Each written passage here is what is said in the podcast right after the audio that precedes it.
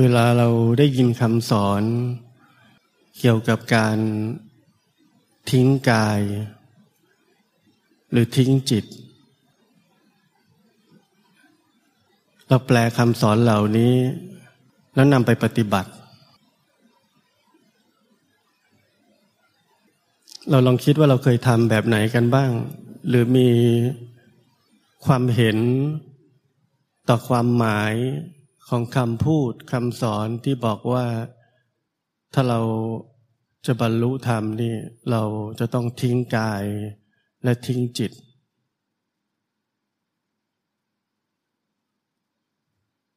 เราให้ความหมาย เช่นการทิ้งกายไปในทางทรมานมัน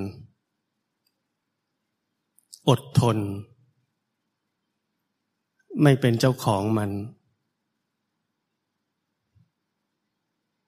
จนถึงคำพูดในทำนองว่า ถ้ามันจะตายให้มันตายไปเลย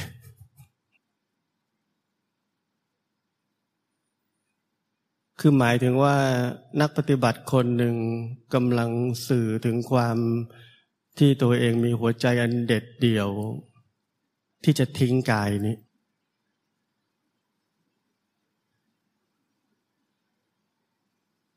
และคอนเซปต์ถัดมาที่ นักปฏิบัติประเภทนี้ทำก็คือ ไม่ต้องสนใจกายนี้ แต่รักษาจิตนี้เอาไว้ รักษาให้มันดี เพราะนั้นเราจึงลังเกียจอกุศล เมื่อมันเกิดขึ้น เราต้องการจะรีบ ปัดมันทิ้งละมันทำลายมัน หรือทำอะไรมันสักอย่างหนึ่งด้วยหัวใจที่เรามีทิฏฐิต่อมันว่ามันไม่ควรเป็นแบบนี้ ไม่ควรมีแบบนี้ หรือมีก็ได้ แต่ไม่ควรมีนานๆ ทิฏฐิเหล่านี้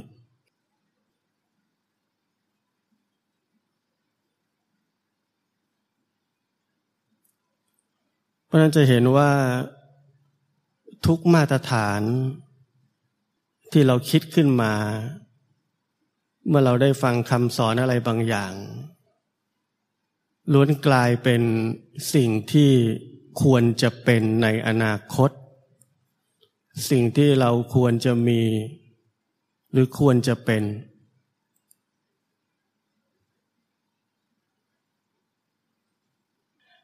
และนักปฏิบัติธรรมตกอยู่ภายใต้หล่มของความคิด ของความหมาย ของโครงสร้างของ self center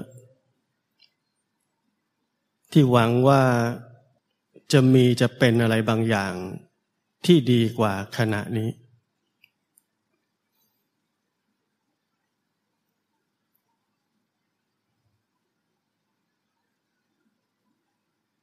ผมกลับมาเรื่องเราฟังคำสอนเกี่ยวกับการทิ้งกาย ผมถามว่าเราคิดอะไรกันบ้าง เราต้องทำยังไงกับการทิ้งกาย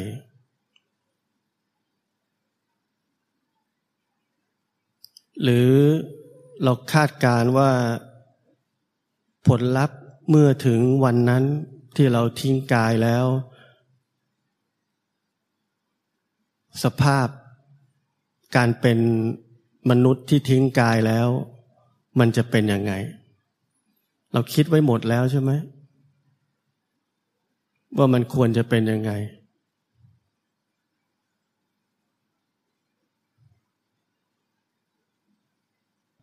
คือความเห็นของเราคือเมื่อทิ้งกายได้แล้วคือ โอ้ เราจะไม่สนใจร่างกายนี้หรอก มันจะเป็นอะไรของมันก็เป็นไป มันจะตายก็ได้ ซึ่งมันก็ใกล้เคียงมากกับสิ่งที่เราคิด แต่ภาพที่เราจินตนาการเอาไว้คือ มีเราคนหนึ่งที่ปฏิบัติมา จนมีคุณสมบัติใหม่เข้ามาในชีวิตของเราคือ เราสามารถ ทิ้งกายได้แล้ว ซึ่งนั่นคือการสนองความพอใจของอัตตาแค่นั้น อัตตาทำสำเร็จแล้ว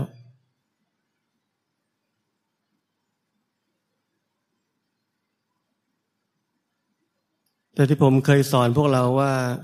แล้วทำไมพระละหันถึงยังไปหาหมอ ถึงยังกินข้าว ถึงยังอาบน้ำถึงยังนอน หรือแม้กระทั่งออกกำลังกาย สรุปว่าพระอรหันต์ทิ้งกายไหม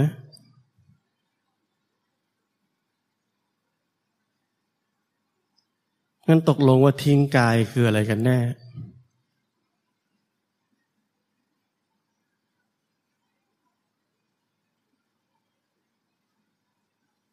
เราเนื่องไหมว่าถ้าเราไม่เข้าใจคำว่าทิ้งกายคืออะไรกันแน่ เราจะเริ่มทำกระบวนการที่เราเรียกว่าปฏิบัติธรรมที่เราคิดเอาเอง หรือที่มันถูกสอนกันมานาน ในเชิง การไม่ดูแลตัวเอง ไม่แต่งตัว ไม่แต่งหน้า ไม่ทำผม ไม่สนใจความเป็นไปของร่างกายนี้ว่ามันทำงานยังไง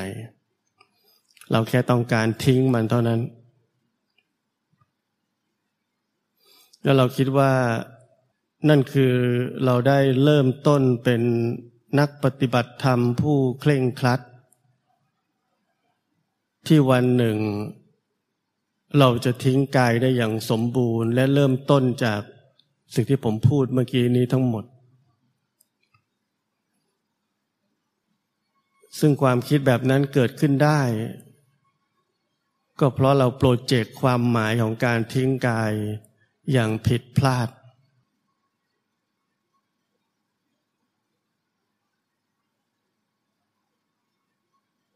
แต่วัฒนธรรมเหล่านี้อย่าง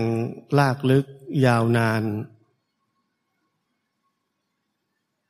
จนกระบวนการกระทำแบบนี้ กลายเป็นสิ่งที่ถูกต้อง และเป็นเส้นทางที่จะนำไปสู่การทิ้งกาย ที่นักปฏิบัติธรรมทุกคน หวังว่าจะไปถึงจุดนั้น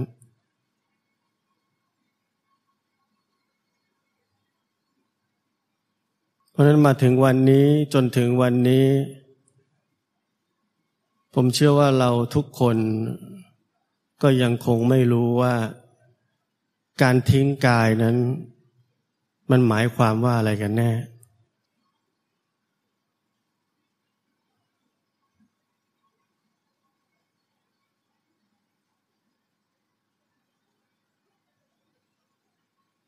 ถ้าผมถามว่าเรารักร่างกายของตัวเองไหม ถ้าเราต้องสูญเสีย ตา หู จมูก ลิ้น กาย และ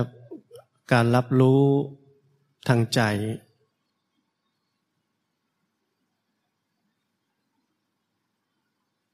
เราจะไม่ได้มองเห็นสิ่งที่สวยงาม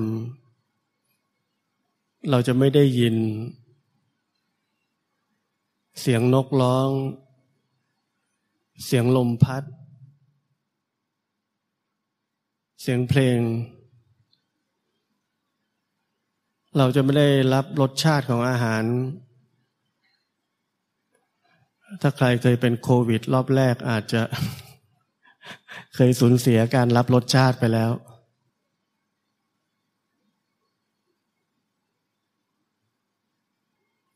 เพราะนั้นชีวิตของมนุษย์เรานั้นแสวงหาความสุข ได้รับความสุข จากตาหูจมูกลิ้นกายใจนี้ และนั่นคือที่มาของการที่เราเป็นเจ้าของร่างกายนี้ รักร่างกายนี้ ในเชิงของความหลง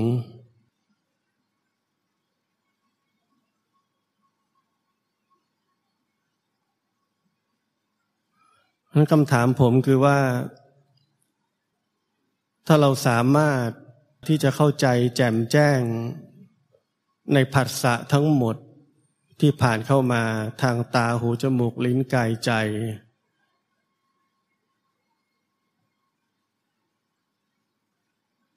ว่าแท้จริงมันเป็นแค่ผัสสะมันไม่ใช่ความสุขแบบที่เรา คิดเอา หรือที่เราเรียกสิ่งเหล่านั้นว่าเป็นความสุขมาตลอดชีวิตเลย เราจะสนใจ หรืออยากเป็นเจ้าของหรือหวงแหน ตาหู จมูกลิ้นกายใจในแบบเดิมอีกไหม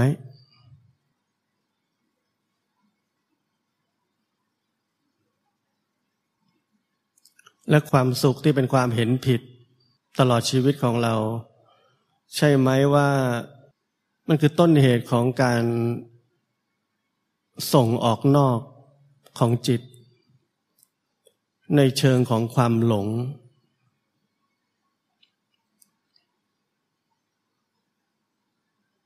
และแม้กระทั่งนักปฏิบัติธรรม ไปทำสมาธิ ด้วยการส่งเข้ามาข้างในแทน ก็เพื่อความสุขใช่ไหม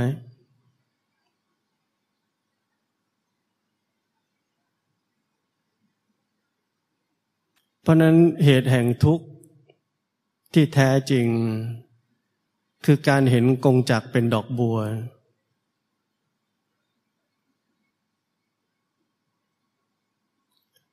กิริยาทั้งหลายที่เราถูกบอกว่านี่คือความหลง นี่ปฏิบัติผิด นี่ส่งออกอะไรก็ว่าไป เหตุที่แท้จริงเพราะเราไม่สามารถจะเข้าใจเรื่องของความสุขได้ เราไม่แจ่มแจ้งในสิ่งที่เรียกว่าความสุข ซึ่งผมสอนไปหลายครั้งแล้วกับพวกเรา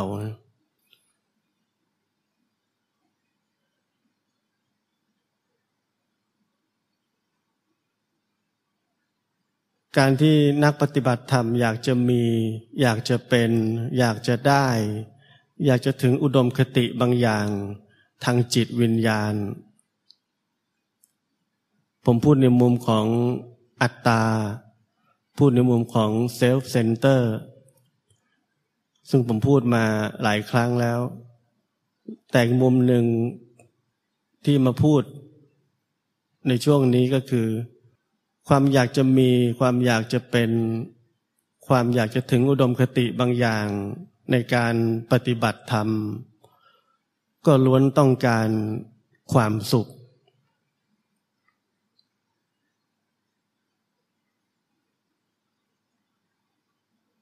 และด้วยความไม่มีความเข้าใจเรื่องเกี่ยวกับความสุขทำให้นักปฏิบัติธรรมก็ยังคงดันทุลังที่จะทำอะไรผิดผิดอยู่ตลอดเวลา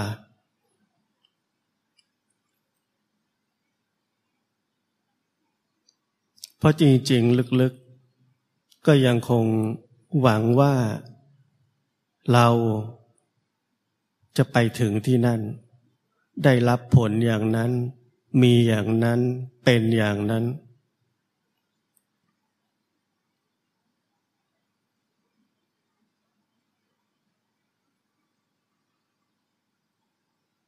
เพราะนั้นถ้าเรา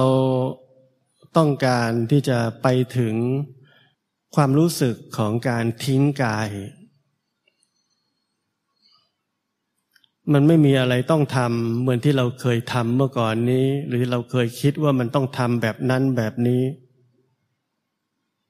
มันมีแค่อย่างเดียวในชีวิตของเราคือ ความแจ่มแจ้ง ในความเป็นอยู่ทั้งหมดในขณะนี้ และชีวิตของเราไม่มีอะไรมาก นอกจากความดิ้นรนบีบคั้น ที่จะหนีความทุกข์แล้วก็หาความสุข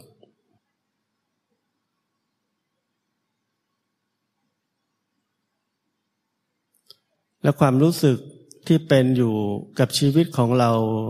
ในแต่ละขณะในทุกๆวัน นั่นคือกุญแจที่จะเปิดประตู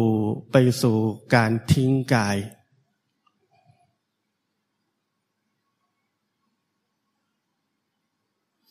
และการทิ้งกายนี้ไม่ใช่เราทิ้งกาย ไม่ใช่เราทิ้ง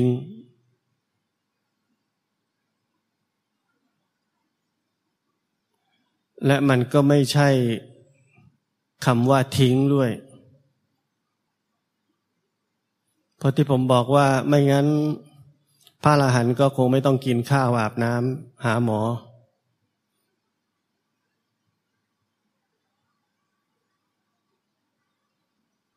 มันไม่ใช่การถึงจุดหมายบางอย่างที่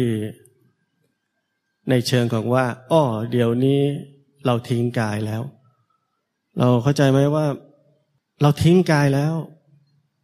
คือการถึงจุดหมายบางอย่างสำเร็จแล้วสำเร็จแล้วเป็นไงต่อ ตัดสินตัวเองเรียบร้อยว่า กูเป็นพระอนาคามีแล้ว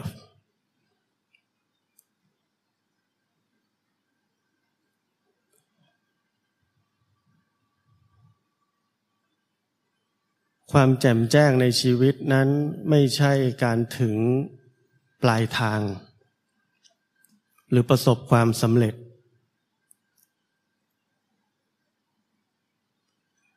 แต่เป็นความแจ่มแจ้งในเหตุปัจจัย ว่าเพราะอย่างนี้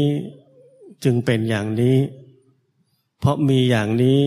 จึงมีอย่างนี้ เพราะแจ่มแจ้งในความสุข แจ่มแจ้งในรูปรสกลิ่นเสียงสัมผัส ความหลงในตาหูจมูกลิ้นกายใจ ในเชิงของความเห็นผิดหรืออวิชชา มันก็จบสิ้นลง มันเป็นเรื่องความแจ่มแจ้งในเหตุปัจจัยของชีวิตนี้แค่นั้น ไม่มีใครไปถึงที่หมายอะไรทั้งนั้น ไม่มีใครประสบความสำเร็จอะไรทั้งนั้น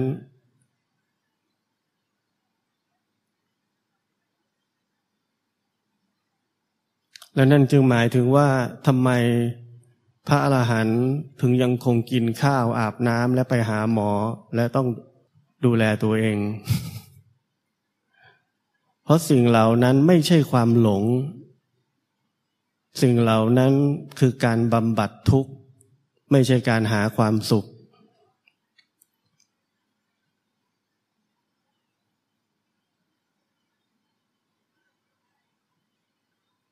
เพราะนั้นนี่คือจุดที่พวกเราจะต้องเข้าใจเกี่ยวกับคำสอนต่าง ๆ ที่เราเคยรับฟังมา และเข้าใจอะไรผิด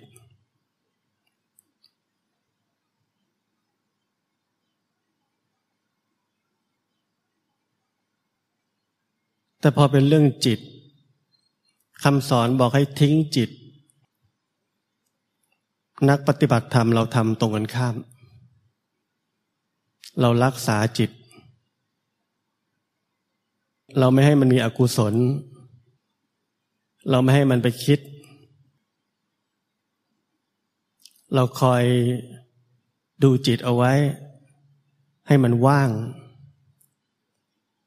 ให้มันพ้นจากความปรุงแต่ง ให้มันไม่คิดนานๆ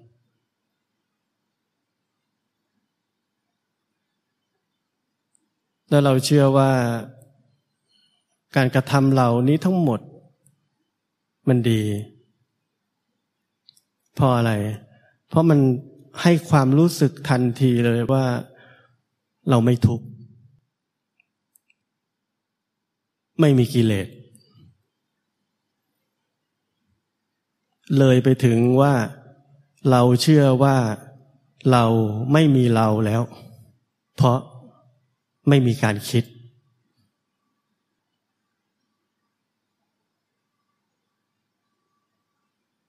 พอเราค้นพบว่าจิตนั้นมีคุณสมบัติที่ดีเหลือเกิน และการที่เรามีจิตแบบนี้ได้ เราก็พ้นทุกข์ และอีกไม่นานเราจะนิพพาน พบบรมสุข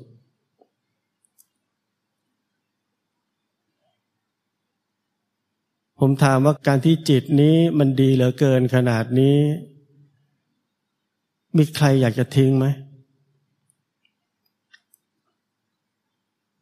จิตที่เคยสร้างแต่ทุกข์ มีแต่กิเลส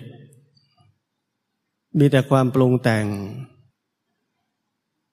วันหนึ่งไม่มีสิ่งเหล่านั้นเลย เรารู้สึกสบายและมีความสุขเหลือเกินกับจิตแบบนี้ ผมถามว่าเราจะทิ้งจิตได้ไหม ถ้ามันดีขนาดนี้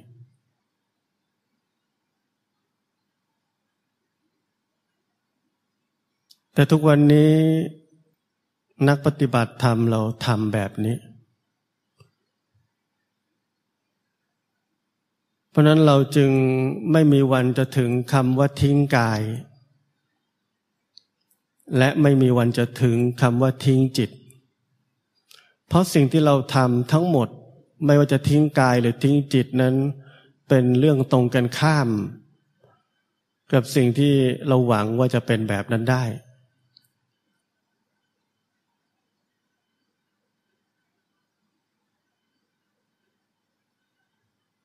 ราะฉะนั้นถ้าเราไม่เห็นโครงสร้างเหล่านี้ โครงสร้างของการรับคำสอน และโครงสร้างของความคิด ที่แปลความหมายเหล่านั้น และโครงสร้างของความเชื่อคำสอนต่างๆ ที่ให้เราปฏิบัติ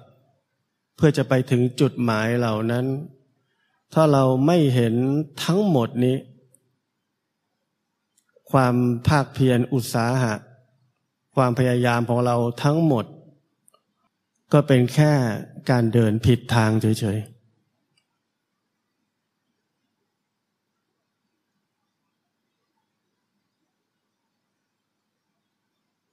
เพราะนั้นไม่ว่าเป้าหมายทางธรรมะ ทางการปฏิบัติธรรมของเรา ที่เราวาดไว้ว่ามันจะยิ่งใหญ่ แค่ไหนก็ตาม ที่เราหวังว่าเราจะไปถึงที่นั่น จะเกิดขึ้นได้ จากหัวใจของชีวิตที่เป็นการแจ่มแจ้งเท่านั้น และหัวใจนี้เท่านั้น ที่เป็นหัวใจอันยิ่งใหญ่ของอิทัปปัจจยตา ของเหตุปัจจัย ของตัทตา คือความเป็นเช่นนั้นเอง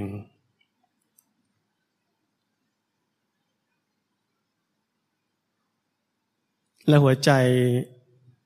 ของชีวิตที่เป็นการแจ่มแจ้งนี้ ก็คืออริยสัจสี่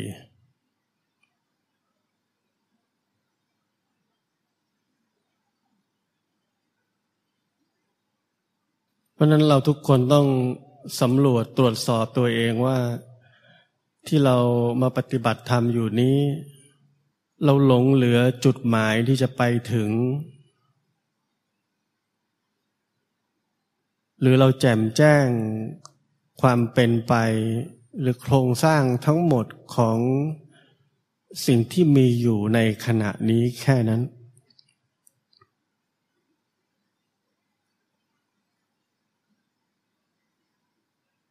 แต่ในเส้นทางนี้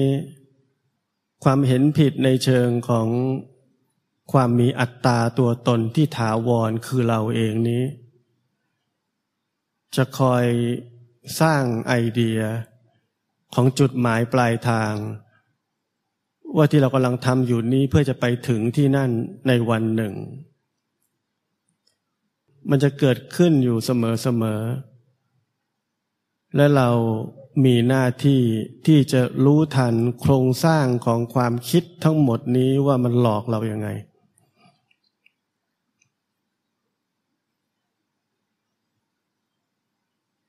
และความแจ่มแจ้งต่อชีวิตนี้อยู่เสมอๆในทุกขณะของชีวิต นั่นคือเหตุที่ทำให้ชีวิตนั้นเป็นปัจจุบันด้วยตัวของมันเอง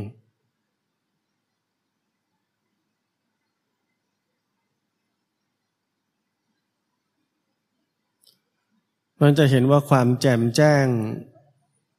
ในชีวิต คือต้นกำเนิดขององค์ธรรมต่างๆ ที่เราต้องการ ไม่ว่าจะเป็นสติสมาธิหรือปัญญา และเพราะความแจ่มแจ้งนั้นคือทั้งหมดนั้นในตัวของมันเอง มันจึงเป็นเหตุปัจจัย ที่ทำให้ชีวิตชีวิตหนึ่ง ไปถึงที่สุดแห่งความทุกข์ได้ หรือจะเข้าใจความหมายของคำสอนต่างๆ ไม่ว่าจะเป็นทิ้งกายหรือทิ้งจิตได้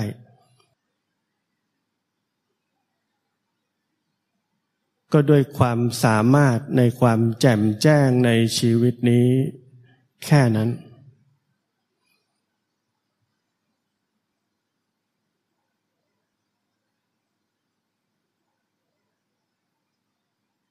ความแจ่มแจ้งในชีวิตนี้ ไม่มีใครได้อะไรทั้งนั้น ไม่มีใครจะเป็นอะไรทั้งนั้น แต่หากเราเอาความแจ่มแจ้งไปเป็นวิธีปฏิบัติ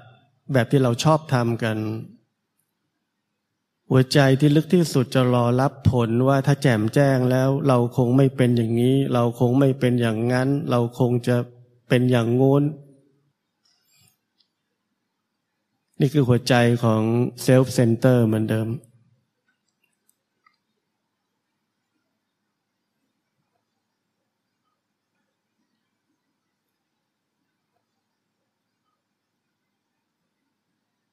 เมื่อเราพูดถึงชีวิตที่เป็นความหลุดพ้นแล้ว มันไม่ใช่เรื่องของความสงบ ไม่ใช่เรื่องของที่เรา คิดในเชิงบรมสุขหรืออะไรก็ตาม แต่มันเป็นชีวิตที่ดำเนินไปด้วยเชื้อเพลิงแห่งปัญญาเท่านั้น